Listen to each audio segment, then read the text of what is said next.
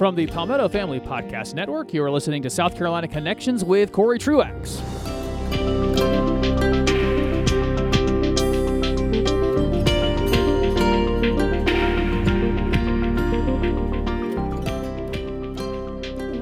This edition of South Carolina Connections with Cory Truax, brought to you by the Palmetto Family Podcast Network.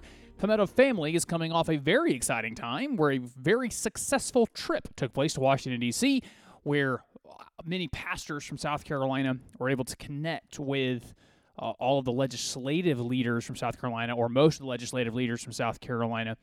Just a smashingly, I observed from social media, a smashingly successful trip. It was very, very cool to see out on the Instagram feed. If you're not following Palmetto Family Council on Facebook or Instagram, you need to go out there and see connections with the congressman here from South Carolina. I saw my personal congressman featured there with Jeff Duncan. It was also just good to see North Greenville University folks who were involved there as well. So go follow Palmetto Family Council on Facebook and Instagram, I think Twitter as well, and you can follow along. But that's been a really successful thing here. A lot of summer led up to it. And so thank you to all who contributed to that effort. I think we can call it an unmitigated success.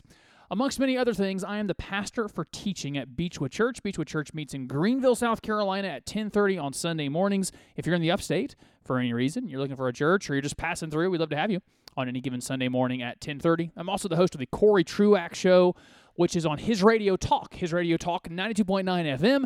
That airs on Saturday mornings at 8:05 in the upstate of South Carolina, or anywhere on planet Earth. You can get the podcast of that show. It's called The Cory Truax Show.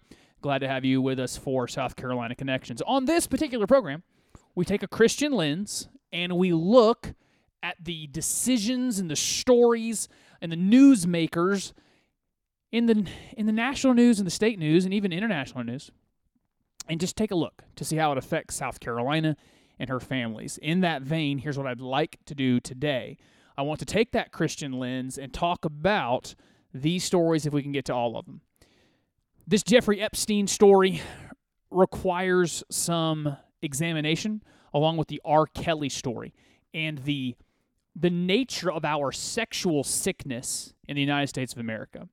I want to go back to a couple weeks ago to find a deeper meaning in the controversy surrounding The Little Mermaid being cast as a black woman and the Betsy Ross shoes that Colin Kaepernick had a bad reaction to. I really don't want to get back into those stories because they've been covered by everybody, but there was a deeper meaning that I think got missed. There's also a gigantic Democratic civil war happening right now between Alexandria Ocasio-Cortez and her people, and then against Nancy Pelosi and her people. There's some things there that need to get discussed through that lens as well.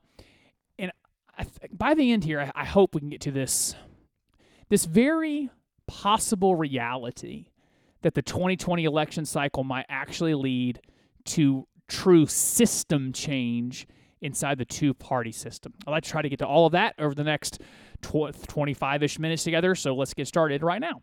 If you haven't heard, Jeffrey Epstein, he is I don't actually know how he made his money, and since he's been arrested, it's becoming clear that none of us really know how. It could have been really illicit ways in which Jeffrey Epstein became a millionaire. It's possible, I think, that you've not heard that this is a guy who he's 66. In his adult life, he seems to have a great deal of physical attraction to young ladies. And by young ladies, I mean children. I actually just did the thing I've been so upset with people about. I've been very upset with the media for saying underage girls or underage women. No, these underage girls are just called children. That's what he had a sexual appetite for. And he has been rightly arrested, and I don't know that any penalty that he's given would be too harsh. It's likely that he's just going to stay in prison until his last natural day on this earth. And there are those trying to make the story a little political because Bill Clinton was connected to Jeffrey Epstein. Donald Trump was connected to Jeffrey Epstein over time. Both of those guys, Clinton and Trump, have their own reputation for being womanizers and not having exactly the highest of sexual ethics. And so because Jeffrey Epstein was connected to them, folks on the right want to connect Clinton to him. Folks on the left want to connect Donald Trump to him. Those things are not, in my estimation, important. That is not the Christian lens, and that is not how It affects our families. The bottom line truth here is a powerful man, a rich man, for his own enjoyment, took advantage of and trafficked in children. For his own enjoyment and his own pleasure, trafficked in women. I use that turn of phrase very particularly for this reason. Most of the time when we say someone has been involved in illicit trafficking, it's a certain type of noun. It's not a person, it's a place or a thing, or actually it's a thing. We say they were a drug trafficker. They were trafficking in illegal weapons. Trafficking in fill in the blank with a thing. What Jeffrey Epstein was doing was he changed the nature of the noun. He was trafficking in humans for their sexual exploitation. That comes then right on the heels of a story where R. Kelly, the old R&B star, is arrested in Chicago for molesting or having sexual relationships with teenage girls. And some of those cases, I would still call them children. And so we can look at both of them with derision, and I think that is deserved. And we can be appalled at their behavior, and that is deserved. There's more to do there, though. It occurs to me that the chief sin, the offense that they have committed, is that they took human beings, women and children, who have on them the image of God, the Imago Dei, and he trafficked those human beings. This is how I think this affects our families. Here we are, we look down our noses, and we accurately condemn both of these men as they're being paraded around on the news for their misdeeds. We condemn their behavior and their trafficking of women. But if the statistics are correct, and we have every reason to believe they are, with the money that's being made in the United States of America on pornography, there's a great deal of men who need to look in the mirror. There's a great deal of men who show up to church on Sundays who need to look in the mirror. There is some large group of men who stand in pulpits on Sunday and need to look in the mirror and recognize that the chiefest sin that Epstein has committed, you have been a customer for it. You have committed it as well. There is, I guess, some pornography that is just totally consenting adults. Even that's a hard thing to fathom. No young lady grows up thinking, hey, maybe I want to be a porn star. Somewhere along the way, there was some serious manipulation. There was violation. This kind of stuff really does affect me for our families. Here we are, judging, again, accurately, R. Kelly and Jeffrey Epstein, but women who are taken advantage of are on our TV screens and on our computer screens and on our tablets and our phones with appalling regularity. It's a sin that is hidden but very common. And so before we just wag our fingers and shake our heads at Jeffrey Epstein and at R. Kelly, I do want to give to at least this listenership, and I would ask you if the Lord has been good to keep you away, like he has kept me away, from trafficking in humans, because that's what pornography is. It's trafficking in humans. You are now using a human for your own pleasure. Let's be people who are looking to reconcile that problem on this earth. That's what I thought of when I thought of Jeffrey Epstein and R. Kelly, is that microcosms of that violation are happening all over the country right now on someone's iPhone. We got to deal with that first. I'm going to get to something a little less serious, but I wanted to start there today. Let me remind you that you are listening to South Carolina Connections with Cory Truax from the Palmetto Family Podcast Network. Let me encourage you to go over to palmettofamily.org, palmettofamily.org. You can find over there Eric Corcoran's podcast called Faith Conversations. There are a lot of fun conversations over there with Eric Corcoran talking to the leaders in South Carolina about their journey in faith, and you can hear those conversations at palmettofamily.org. You can find that Faith Conversations podcast wherever you are listening to this one. Next, I want to revisit a couple of weeks ago where there was two controversies surrounding, I guess, primarily race, and I want to get to a deeper meaning. There was first a decision made by the folks at Disney that they were going to make a live-action Little Mermaid movie, because that's the thing they're doing now. It was live-action Jungle Book, live-action Lion King, live-action Aladdin. Actually, with live-action Lion King, I guess that's not really the case. I guess better computer animation, or so it's not drawn like a cartoon, because, believe it or not, in this Lion King movie, they actually didn't find talking lions who are talented at acting. That's a weird thing to call that, live action. I'm being distracted now by my own thoughts. I need to get back to the point. So Disney right now is doing live-action movies of their old classic cartoons. Ariel, the Little Mermaid, who was drawn in the cartoon as a white girl with red hair, has been cast. The person cast to play her in the live action is a black girl who I think is going to wear red hair in the movie. That girl, by the way, I can't remember her name right now. She can sing, and I saw some, I think it was on YouTube, some videos of her. She's incredible. I actually didn't see anybody criticizing the decision. I have some wise people in my life who said they did, that they saw people on the right in conservative circles expressing some disappointment at that decision. I didn't see much of it. I don't think it was a big controversy, but the bigger part of the controversy is that whatever small group of people cared that Ariel was going to be cast as a black girl, they were accosted online. So the real controversy, the louder voices were the people online saying, I can't believe anyone would ever be upset at this. It's such a racist thing. So there was that controversy, and that came around the same time that Colin Kaepernick really showed his true intentions. You know, his original protest, he said he was protesting police brutality, not the flag, and he was using the flag to protest police brutality.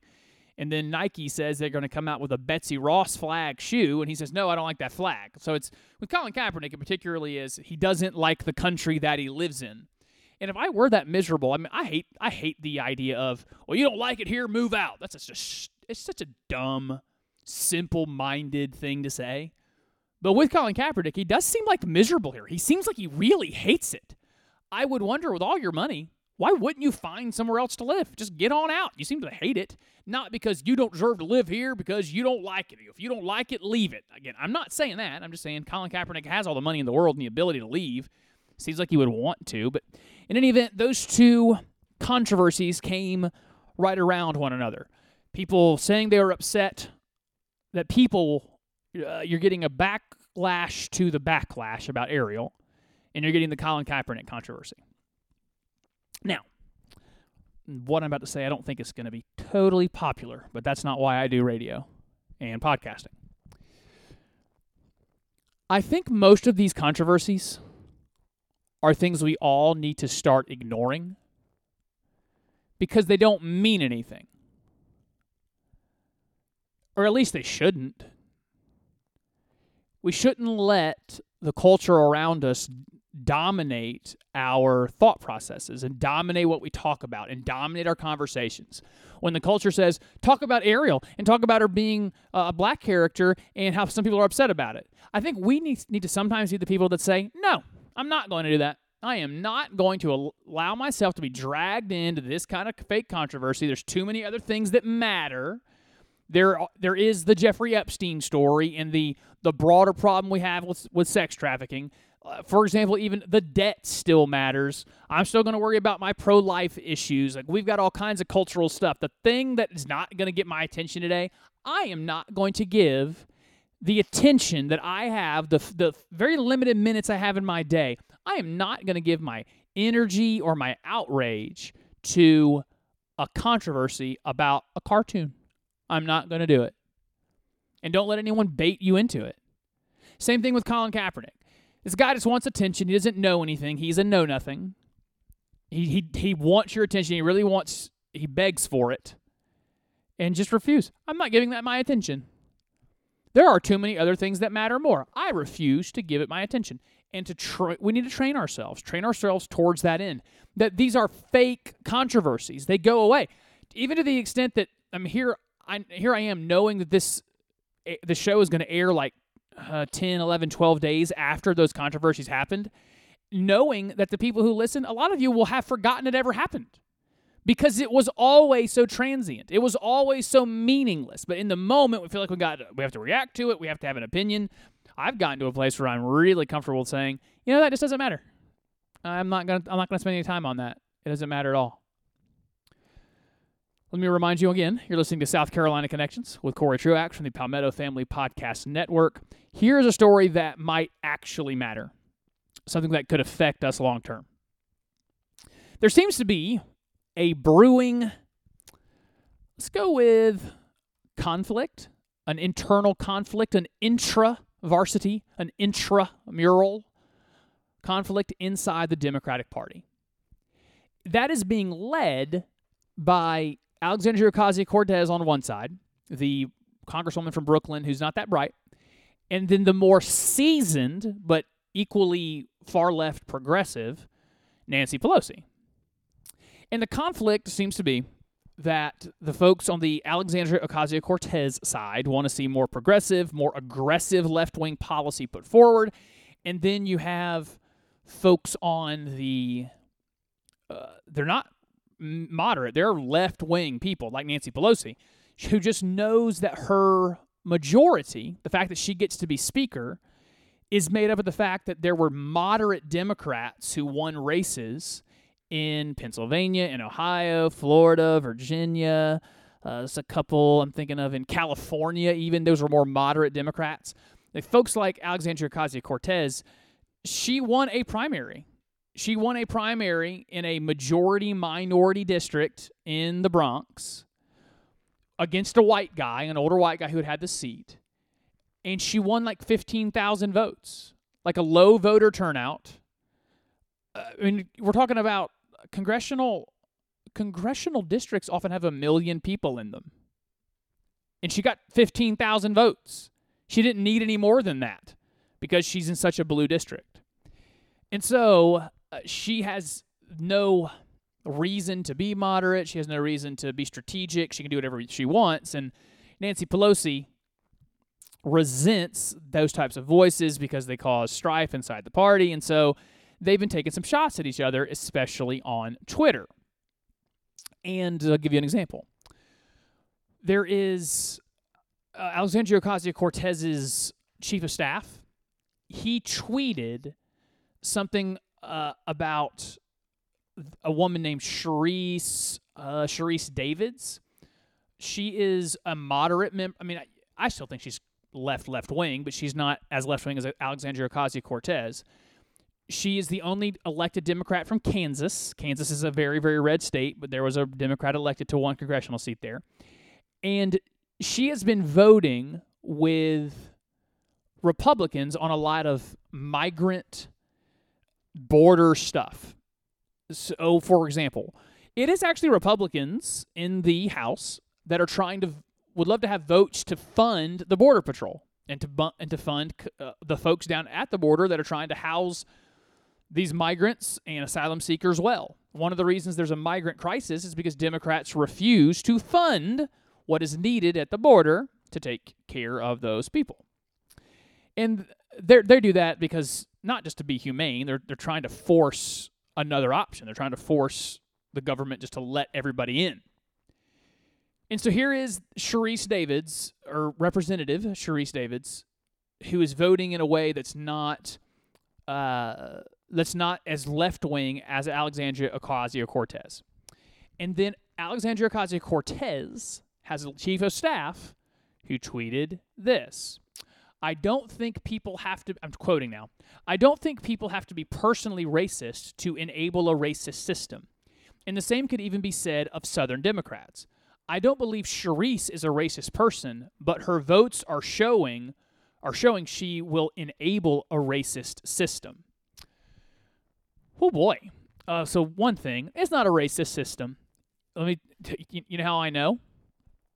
If a white person was trying to come across the border and was picked up by Immigration and Customs Patrol, and they have no documentation, they're also going to go to one of those centers.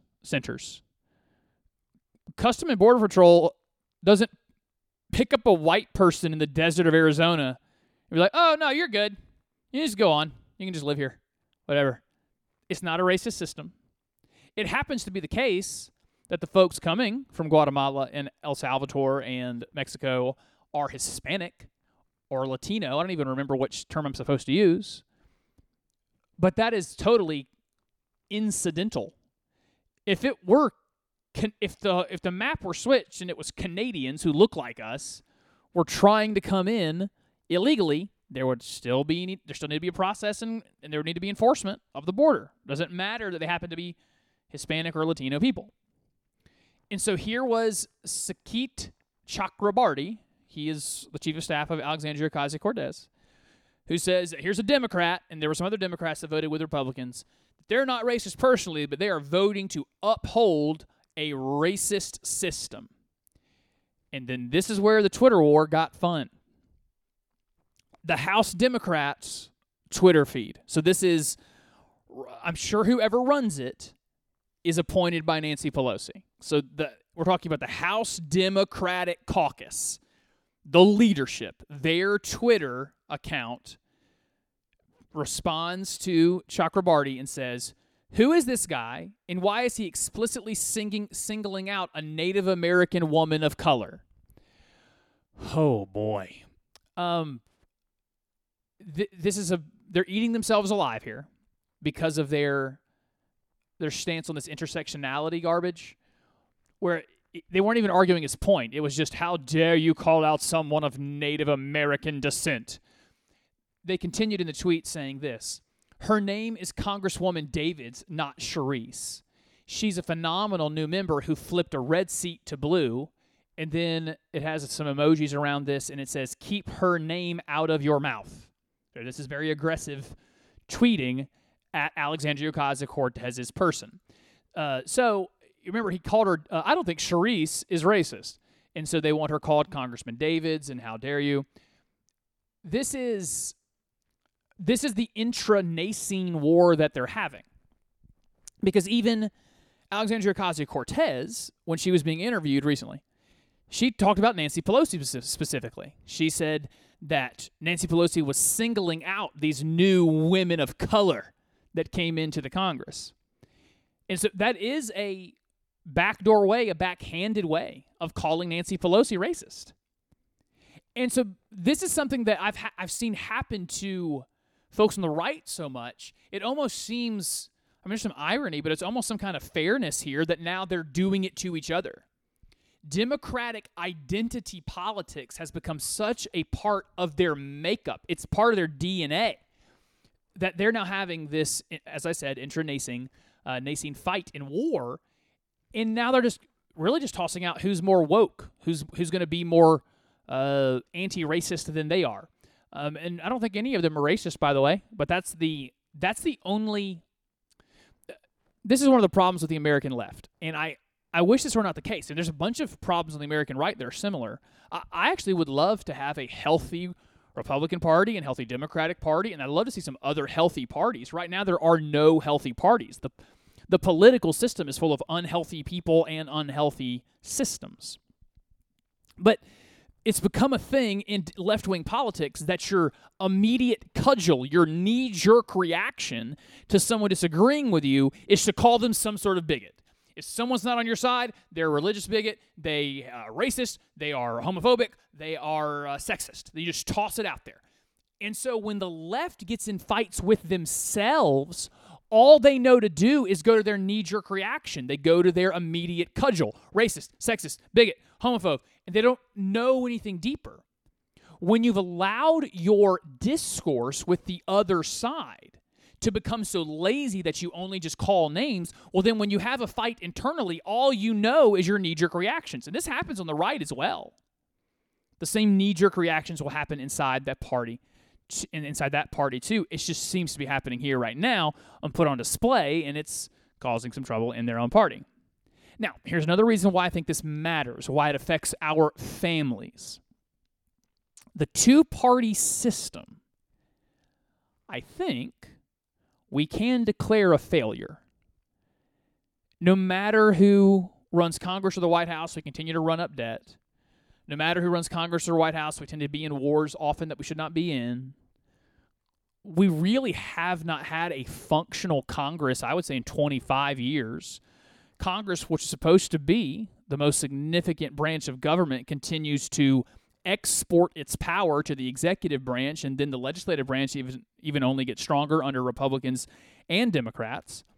George W. Bush, from 2001 to 2008, or 2009, continued to gather more power into the executive branch, and some folks on the left said to folks on the right, you don't want that, because one of these days a Democrat's going to be in charge and they're going to have all that power that George W. Bush gave the executive branch. But the right didn't listen, and George W. gathered a lot of power to the executive branch, and Barack Obama came in and he doubled down on it. And then folks on the right said, you don't want to do that. You don't want to use all those executive orders. You don't want these executive actions. You don't want to gather all this power into the executive branch and outside of Congress, because eventually a Republican's going to take over and you're going to wish you didn't give the executive branch all that power. Like, it's hardly inarguable the two-party system has been a problem. It's not been functional as a government. And so now I see this Democratic Civil War in the conflict they're having internally.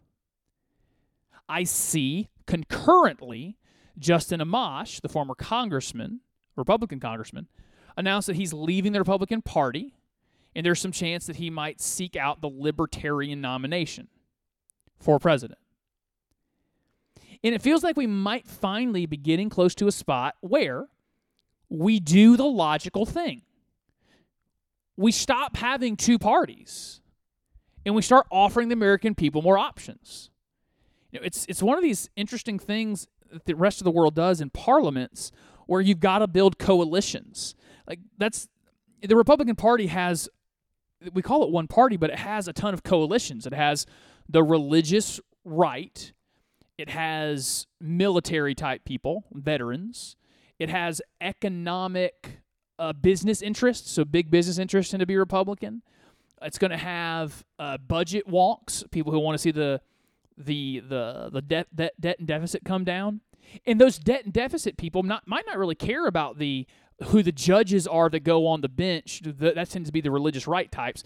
And the military people might not really care about what's happening with the budget, but they really want to make sure that veterans are being taken care of and that the military stays strong.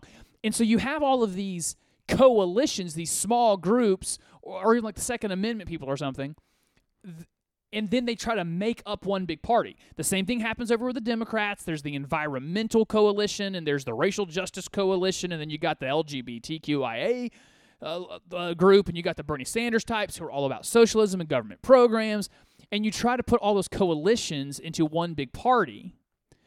The healthier thing is if we had at least four, I would love to see out of this Democratic conflict, whichever side loses the nomination. So if the moderates lose the nomination, they still run Joe Biden anyway as an independent. And if it's Elizabeth Warren, or if it's another left-winger like Kamala Harris, that if they lose the nomination, I hope one of them runs, and if Joe Biden's the Democratic nominee. And equally, while President Trump is running his campaign, that Justin Amash is out there running for people like me, that I'd have an option to vote for a real conservative candidate. This would be healthier if we would break up into the coalitions and stop trying to force everybody into these two parties. And it's something to keep an eye on for. And I don't know, it's a possibility, and I don't want to give up hope for it. All right, we've run all out of time. That went by quickly here on South Carolina Connections with Cory Truax. Let me point you again one more time over to palmettofamily.org, palmettofamily.org, where you can find Eric Corcoran Show, you can find Josh Putnam Show, but also follow Palmetto Family on Instagram, Facebook, Twitter, all those places. And if you would be so kind, find my show, The Cory Truax Show, wherever you're listening to this podcast, share it with others, and find me on social media. Look for me, Cory Truax. Anywhere on social media, you will find me there. We'll be back with another new edition of the show next week. Until then, everybody, peace and love.